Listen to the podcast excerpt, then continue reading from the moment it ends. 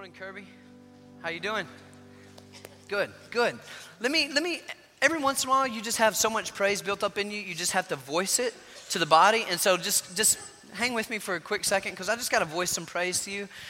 Coming in today, I hear just a couple of salvation experiences where parents are coming up to me saying, "Tommy, my son gave his heart to the Lord. He gave his heart to the Lord." I'm like, "Yes." And then I walk into another room and they're like, "My grandmother just got saved." And I'm like, "Yes." And I walk into another room and they're like, "You know, my grandfather that passed away, you know, you've been praying and our church has been praying. Well, I heard that he gave his heart to the Lord before he died, and that just changed everything." And so isn't that beautiful? Can we give the Lord a hand, you guys? God is to be praised, and that's wonderful. And I love that.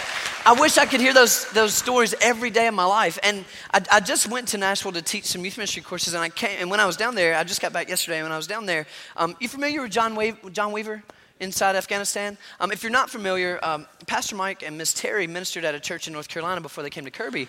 And John Weaver's a Free Will Baptist missionary in Afghanistan at the time of 9/11. He was the last evangelical missionary in that country. He said, "I'm not leaving. I'm not doing it. I'm not going anywhere." And he was actually under the ministry of Pastor Mike in North Carolina. Well, when I was down in Nashville, they said, "Do you know John Weaver came out with another book?" I said, "No." They said, "It's not out yet, but here's the pre-release copy." And there are chapters about Pastor Mike and Miss Terry in that book. And I'm like, "Man, Lord, it's just cool how you guys, some of you are teaching Sunday school, some of you are teaching life groups, some of you are just attending, and you've been here for a long time. Maybe you just started, but you're really fired up for the Lord, and you're giving it. You're doing your best for the Lord, and you're witnessing to people. And there's just no telling what's going to happen because of that. I mean, really, just know if you gave your heart to Christ today, if this is your day from now on, there's no telling what God's going to do with that. The sin that you're able to overcome, the sin that you're struggling with that now is a burden, and once you overcome it, if it's always that struggle for the rest of your life, God's going to get glory through that." And I mean, all of us could give stories like that. And I was just so excited. And Pastor Mike would be so embarrassed if he were here. And it just fits that he's not here. And I get to lift that up because it's not out yet, but I'm going to put it on his desk. And I'm going to say, "Read this book. It should be good." And he's going to be reading and be like, "What?" You know? So anyway, I'm just thrilled about him and Miss Terry's ministry before. And then that we're blessed to have them here. And I love all of that. So anyway, I'm excited to be a Christian this morning. Amen. Psalm 103, if you can actually not turn there, turn to Luke chapter 15. Turn to Luke 15. If you want to stick your bulletin in Psalm 103, we're in this series on the Psalms. And today I want to set out to encourage you with the Word of God. Today is geared toward, and I'm just going to just put it out there, it's geared toward all of you who may feel like the passion you once had for God. You feel like it's just growing a little cold. It's starting to just leak out of your spirit, and you're just losing it a little bit. I want you to come home today. That's just the bottom line truth. I want you to embrace truth, and maybe for the first time in your life today that you get to embrace truth, and you're going to be saved. And if that's your story, man, I praise the Lord for it. This is going to be challenging. This isn't going to be just the easiest thing to receive. It may not be easy for you as an individual or easy for us, but let's make a deal together and just set out to see lives changed, beginning with yours and beginning with mine. Can we do that? Can you receive that? Wonderful. Well, we're going to study Psalm 103, but we're going to study it through the lens of Luke 15. Luke 15, the story of the prodigal son. How many of you, just by showing of hands, have heard a sermon preached before on the prodigal son? Right? Yeah. Great. Wonderful. No, I mean, it's a common story, right? Because this is the most famous and familiar homecoming story probably in the Bible.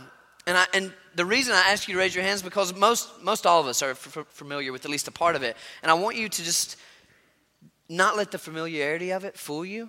Not let just the commonplace of it fool you. Because for many of you, this will seem like an autobiography to you. Because this is your story. Like the story in Luke 15 is your story, and it leads us to Psalm 103. And the reason it is, and the reason we're taking that route is because this is where God wants to lead you. So you got to hang tight with me. You got to give it, you know, give it your very best in attention span and your spirit with the Lord, because even though it's familiar, God's going to do something great with it. And so I just want to pray over you that you can receive this, and then we'll just dig right in, all right? Jesus, Lord, I praise you for a lead pastor, God, that we just believe in. A lead pastor, Lord, who follows you, who stays close to you, who's teachable, who loves his family enough to take some vacation Sundays, God, to go visit them. Lord, I thank you for Pastor Don and God, just the testimony he has and his love and care, and for just our church people. They are tremendous. I love this church, Lord. You could have placed me and my wife and my family anywhere, but you chose to put us here, and I rejoice in that because of just what you're going to do through through experiences like today. So, Father, may you just continue to just mold us and make us exactly who you want us to be. Shape our family, shape our lives so that more can be saved and so that we can grow in depth with you. And it's your holy name we pray. And all God's people said, amen. Amen. Luke 15. We're going to start in verses 11 and 12. This familiar story, and sometimes it's good familiar, you know, to hear familiar stories. Sometimes it's a little bad. I've heard the younger brother in this passage explained out like he is just the incarnate evil. Like he is Satan himself, and this is the Antichrist, you know, pretty much because of the way he treats his father, the way he treats, and, you know, and I don't know, it just never has hit me right until I've started studying it more and more in depth the more I get to study this passage, that I realized it was really customary for it to go this way. So I want to read a couple verses and then just kind of walk us through it if we can. Luke chapter 15, verses 11 and 12. Starts off like this. And he said, there was a man who had 2 sons. And the younger of them said to his father, Father, give me the share of property that is coming to me. And he divided his property between them. What I didn't get is that for a family, a 2-child family, the older son, it was customary. The older son gets 2/3 of the inheritance. If there's 2 of them, he gets 2/3. The younger son gets 1/3 of the estate. And so in this passage, the younger son isn't asking for something odd. He's just asking at an odd time. He says, I want what's coming to me, but I just want it now. And maybe he was arrogant. Maybe he was impatient. But it's not like he was evil. And I mean, we just condemn the prodigal son so much. We condemn these characters in the Bible. But I point that out to you saying that many of you have drifted from God. And it's not because you're evil. You didn't wake up one day and just say, you know what, I'm just done with the Lord. It's not like you're evil through and through. You are a sinner. He's a sinner, right? He's not a mistaker. He's a sinner. He sins. And so it's the same way in this passage as it is in your life. So I don't want you just to condemn him and write him off and just he's evil, you know, white hat, black cat. It's not that kind of story. It's not like that in real life for the most part either. It's not like that for you and me. But the scariest thing about it to me, just these first 2 verses, is that the father gave him the inheritance. That's kind of the scariest part to me, is that he did exactly what he wanted. He gives him the inheritance. And it's a little scary because, you know, when you want to go your own way and when you want to do your own thing apart from what God wants and you start flirting with sin and you start experimenting with things that are going to have the potential to just ruin your life, what's scary to me is that God oftentimes is just going to let you have your way. And that's scary to me because I know how warped and twisted this guy is right here, and I think, man, Lord, I don't want you to turn it over to me. I want to stay close to you. You know, I want to stay tender to what you're saying to me. And so the father in this story doesn't argue with the boy. He doesn't debate with him. He doesn't rise up against him. He gives him exactly what he wants when he wants it. And I'll tell you, many of us may be distant from God today. God's given you exactly what you've asked for, and that's why you're distant from him. He's turned it over to you. He's allowed you to go your own way, and his voice has just become very, very rare to you. And again, it's not like you're evil. It's not like you have a terrible heart, but you're testing your independence. And even parents, these aren't just teen messages here. This is like for parents and grandparents. You're testing independence like we do. And eventually, that independence becomes this deep loneliness because God's let you go. He's let you go your own way and let you do exactly what you wanted. So that's why this passage can change your life. We're not dealing with, oh, he's way past me. He's way evil. No. This is an autobiography for most of us, for all of us, really. So that's the passage we're meeting here. So that's why it can change your life. Verse 13, let's just keep walking through it. Verse 13, let's keep reading. Says... Not many days later, the younger son gathered all he had and took a journey into a far country, and there he squandered his property in reckless living. I'm sorry, I skipped verse 13. I'm sorry. Not many days later, the younger son gathered all he had and took a journey into a far country, and there he squandered property in reckless living. He got everything. He got everything together, and he just took off to a distant country, had no idea that it was about to ruin his life, had no idea that he was going to mess up everything that he was shooting for, everything that he had. And he found himself at the bottom of the food chain. You know the story. And at this point, he just set off in the wrong direction. That's all he had done at this point in the story. And I bet if you just brought it down to the bare minimum today, if you just hollowed it out this morning, you could pinpoint the time where you set off in the wrong direction. If this is meeting you at a place where you're not close to God today, you could pinpoint it down to that ultimate destination that you didn't mean to go to, but that decision that you made initially. If it was, you know, advice from somebody, if it was just, you know, just something that you just wanted to do, so you're being selfish, you can pinpoint it down to that moment where all you did was set out in the wrong direction. That was it. at Bible college, we had chapel speakers. I mean, every day, Monday, Tuesday through Friday, we had chapel speakers. And one old chapel speaker said, and I wrote down my Bible in college, and he said this, and just changed my life. He said, sin will always take you farther than you wanted to go. It will keep you longer than you ever wanted to stay, and it will cost you more than you ever wanted to pay.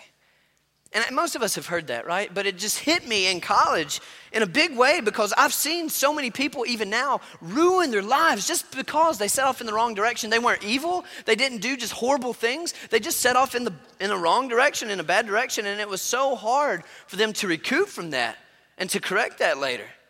Sin will always take you farther than you ever wanted to go. It'll keep you longer than you ever wanted to stay, and it'll cost you more than you ever wanted to pay.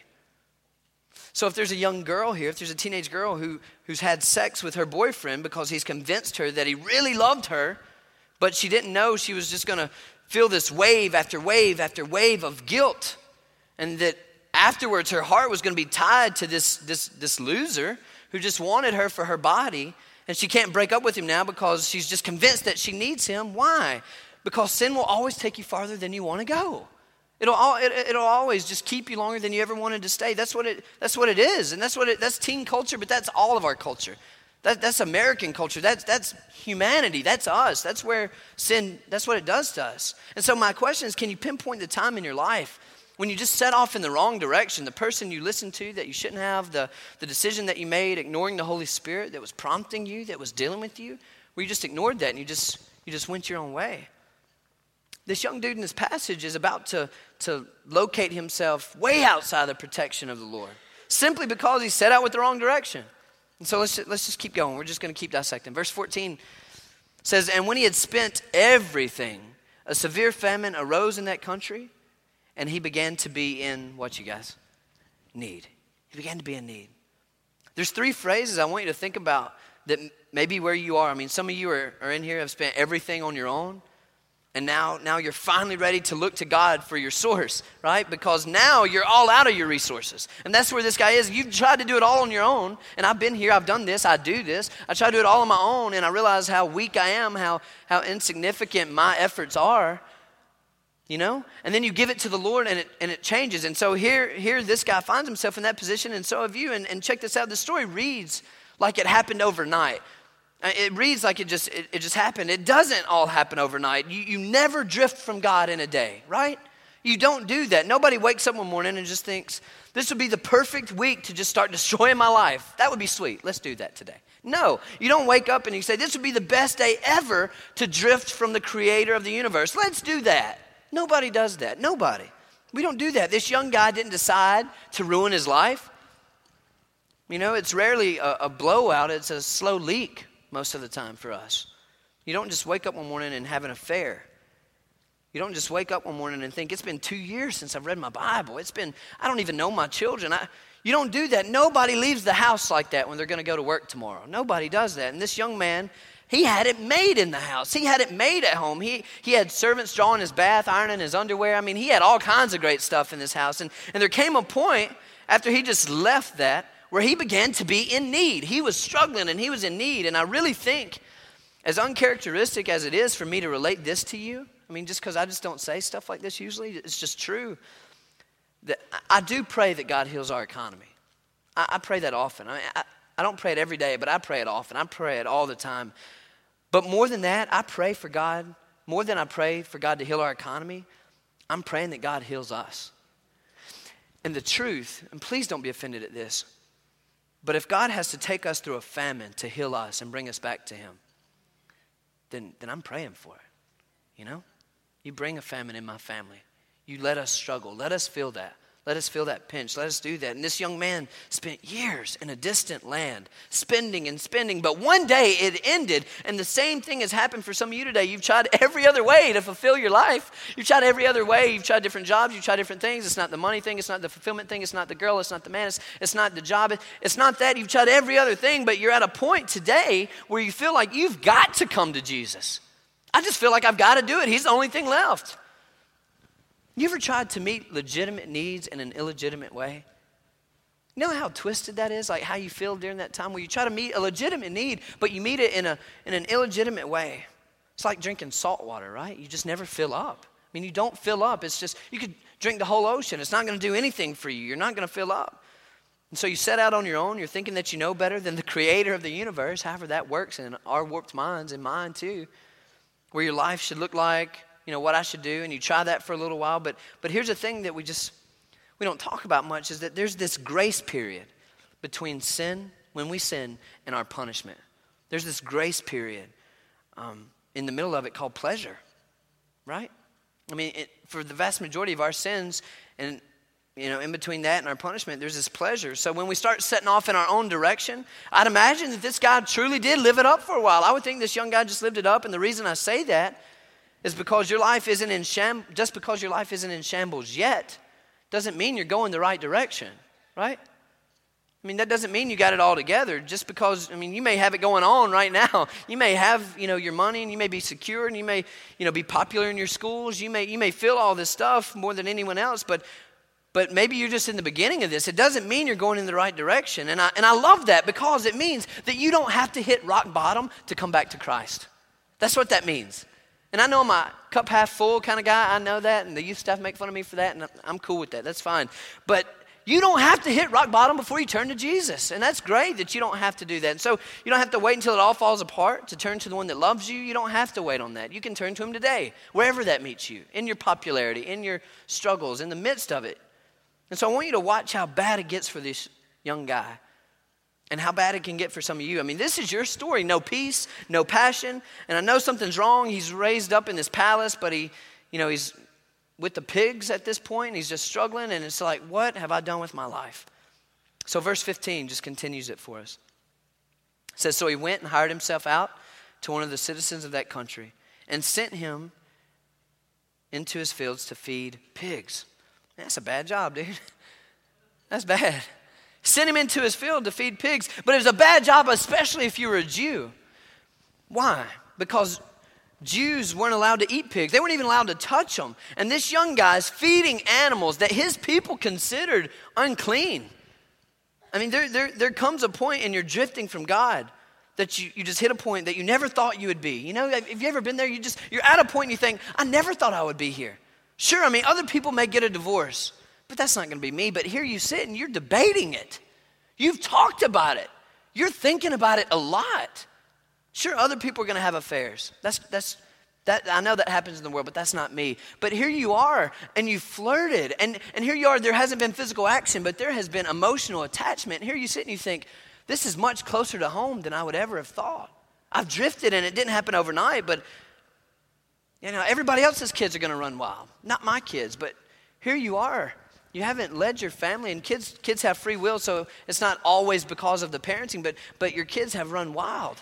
When you thought it was outside of your family, but it's inside your family. And it could be because we haven't led our family. We haven't opened the Bible with them. We haven't prayed with them. We haven't shared truth with them. And so when it's not part of us, how can we expect it to be part of them?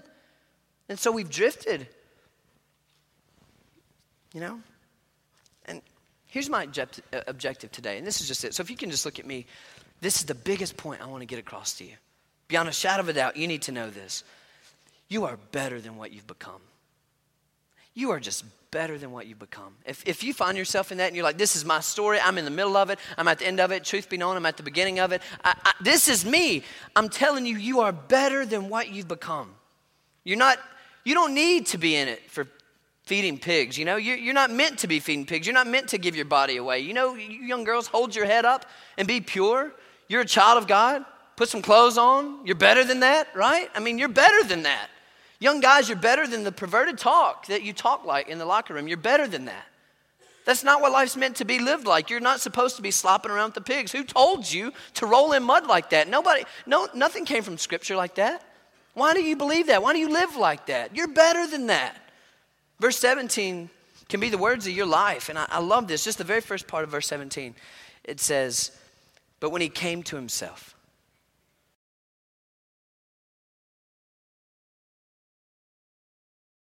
I really like that. I really like that.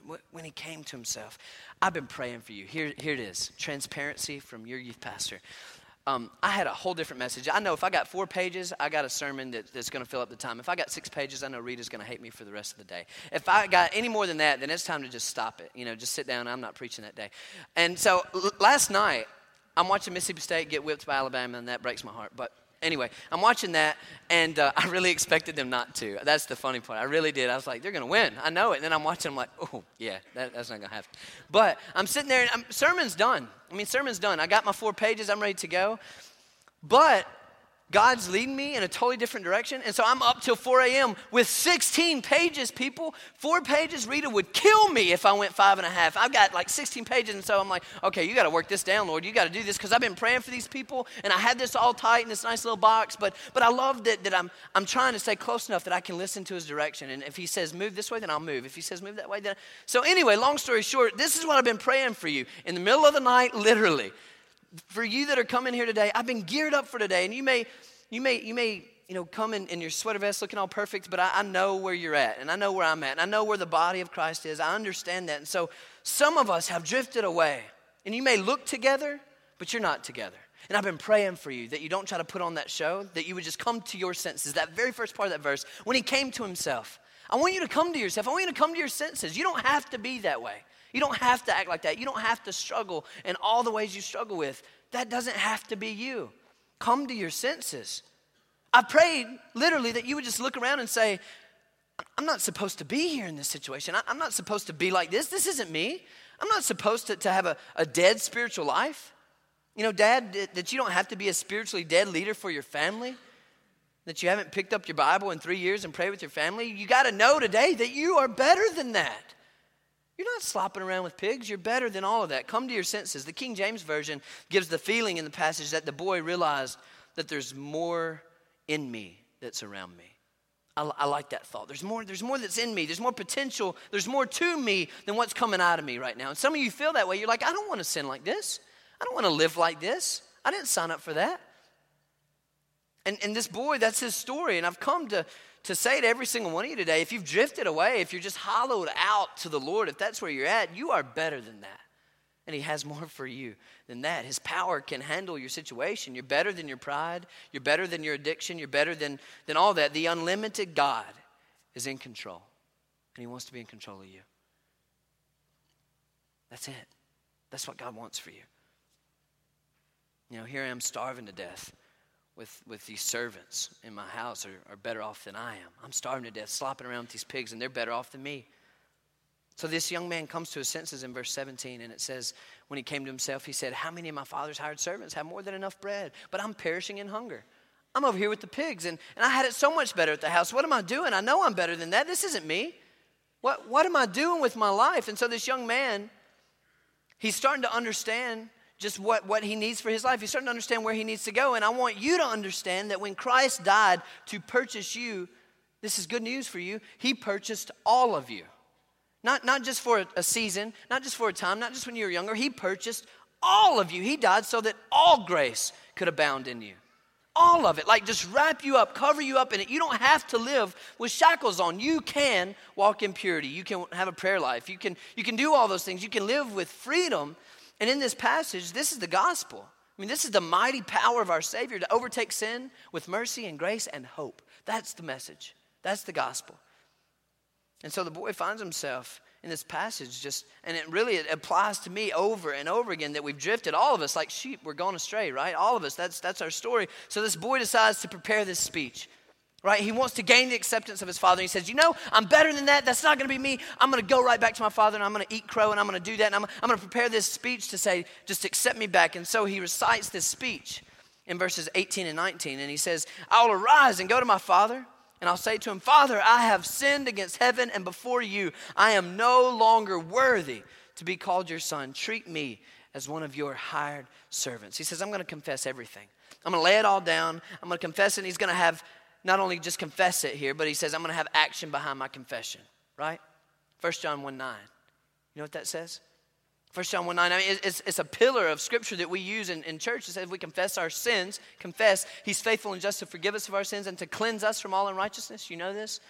If we confess it, it begins with that confession. So the young man comes clean with God, and the first step he takes is the same thing that our first step should be. Father, I've sinned. I'm justifying it, and no one else is calling me out because of my sin, because they're sinning with the same thing. They're struggling with it, or I'm not being transparent with them. You know, we're all struggling. I've fallen short of my potential in you, short of your potential, not just who you think you could be, but what God thinks you could be. You've fallen short of that potential, where you just say, I'm not worthy to be your servant, Lord. I'm just not worthy. I wonder how many of you are just rehearsing a homecoming speech. Like you've waited forever to give your life to Christ, or to grow in depth, or to be that mom, to be that dad. You've waited forever because you're rehearsing a speech to him. Like, one day I'm going to have it perfect. One day after this and this and this, I'm going to have this thing together, and then I'm going to bring it to him. How many of us live life like that? We're rehearsing a speech that ought not to be made. God, if you, then I'll. I promise to when you. All of that, like, that is just the speech that we do. And it's interesting because this young guy is rehearsing this, and he gets up and he goes to the Father. And this is the point where, you know, more than you know, that Jesus could have completely flipped the script because of the audience he was speaking to. He could have flipped everything. Like, the story that you and I know is not the story that was expected. Because what you need to know in this culture, there was this high level of respect for authority, especially parental authority. And all the parents said, amen. But in this culture, the common gesture for a son who wanted to talk to his father was that he would make the move to his father, and the father would remain motionless toward his son. The son, to give complete respect to the father, would approach him fully, and then the father would acknowledge him. That was the kind of respect that they had for authority, but especially their parents. And this was especially true if the son had done a disservice or had disrespected the parent, and he was coming to ask forgiveness. It was especially true in that moment that the parent would remain motionless and still, and that son would approach him fully and come right to him. So this young man sets off for home, probably a long journey for this boy. You know, and for us today, the forgiveness process between you and the Lord may be immediate, but the restoration process may take a long time, right? There may be consequences you have to go through. There may be some just issues you have to deal with. This wasn't a 30-minute walk for this boy to get home. I mean, he had some issues to go through, and so he sets off to go home to his father. And the Bible turns this thing completely upside down. Because remember what was appropriate for the father. Remember what was appropriate, what his entire audience expected to be said. All the parents were like, yes, this is right. This boy is going to do exactly what was said. But in verse 20 in Luke 15, This is just where Jesus just flips everything. He says, and he arose and came to his father. But while he was still a long way off, his father saw him, felt compassion, and ran and embraced him and kissed him. And Jesus' audience was mind-numbingly surprised.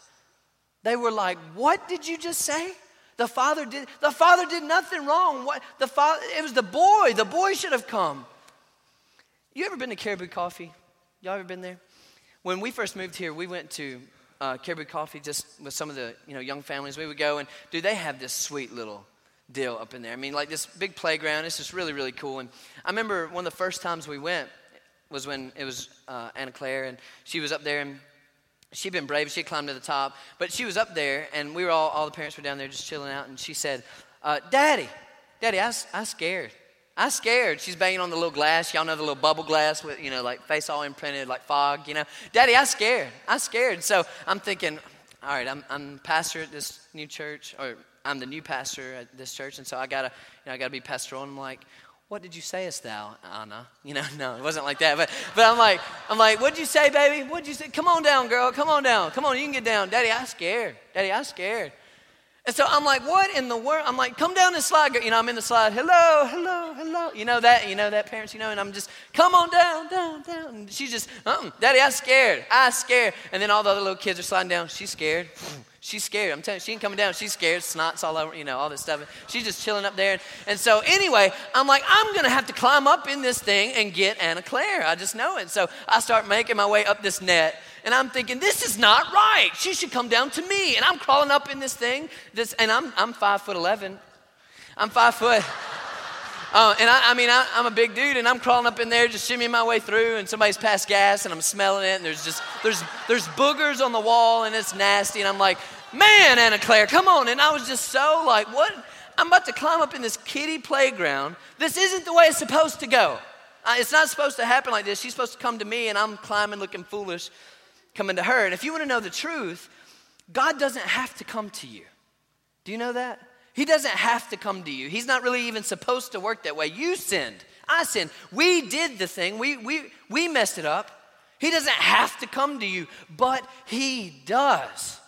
He does. He runs to you. He comes to you. And this is inappropriate for who he is. This is God Almighty I'm talking. I'm talking little me and God Almighty. It is totally appropriate for me to ask forgiveness all day long and for him to say no. That's appropriate because I'm not worthy of it. But even more for him to forgive me.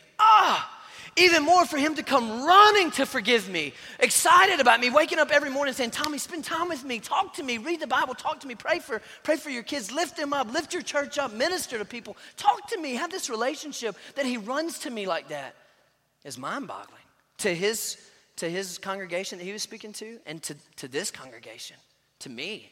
It's mind-boggling. I don't get it. And so I want to encourage you and just congratulate some of you that at least you came to church today. Some of you say, man, I'm running from him. And I'm saying at least you're tender enough to listen to God's word today. And you may not make it home today. Remember, his trip wasn't 30 minutes and he was just home. He had a long journey, a lot of issues, a lot of things to work through. And you may have the same thing. You may have some consequences to work through. But you're here. And I praise the Lord for that. You're here. This is a step, that he comes to you. He comes to you. And that's just God's word. It's all throughout God's word. You may not make it home by sundown. But at least you're taking the first step in the right direction. Now, praise the Lord for that.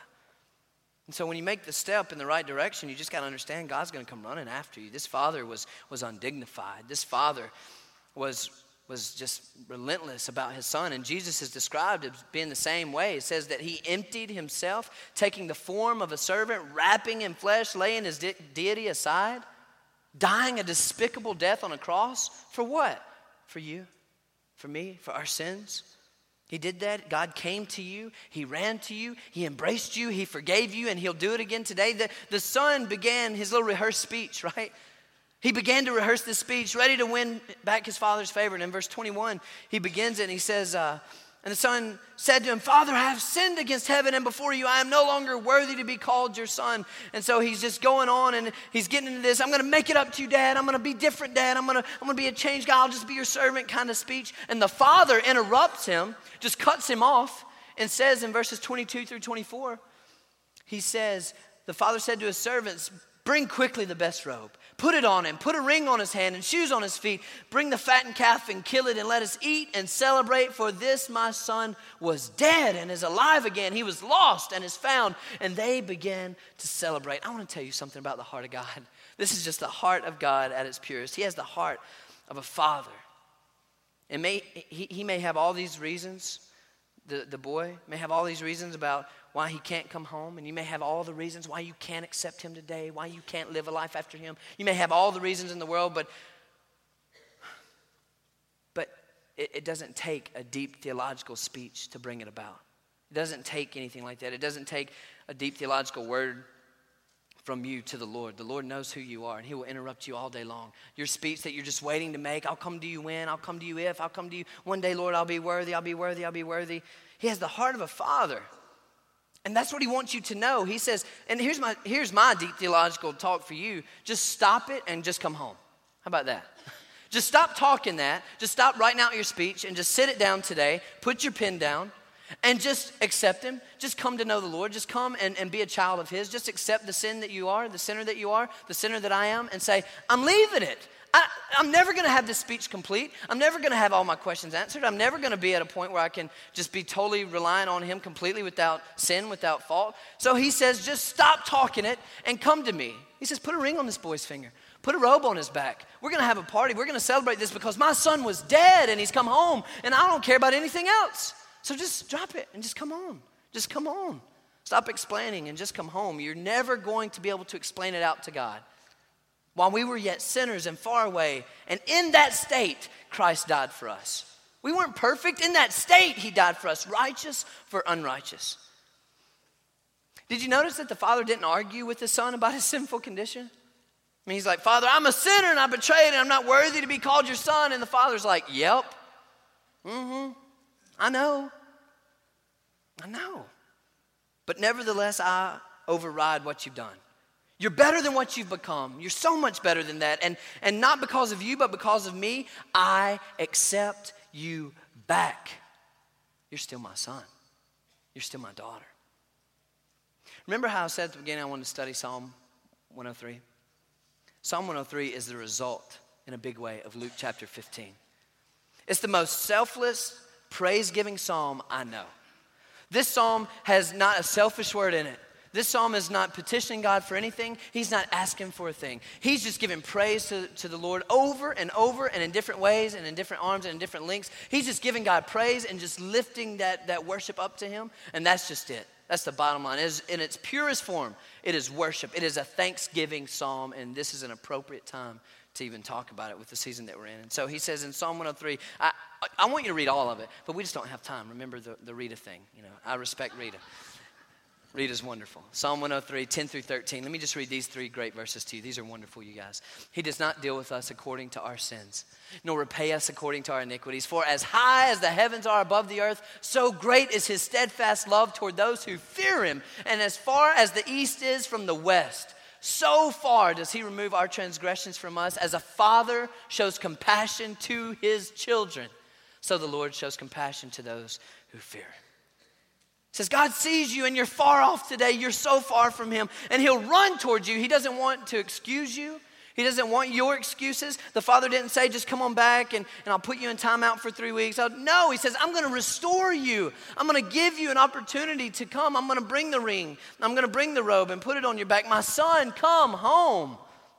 He's screaming it at me today. He woke me up in the middle of the night all over after I prepared a whole new message, just speaking it to me. I'm telling the senior high students, I'm growing closer to him because he's speaking this into my life, and I want it for you. Ephesians 2:1 tells us that you were dead in your trespasses and sins. You drifted. You were far from him, but you can come home to full restoration.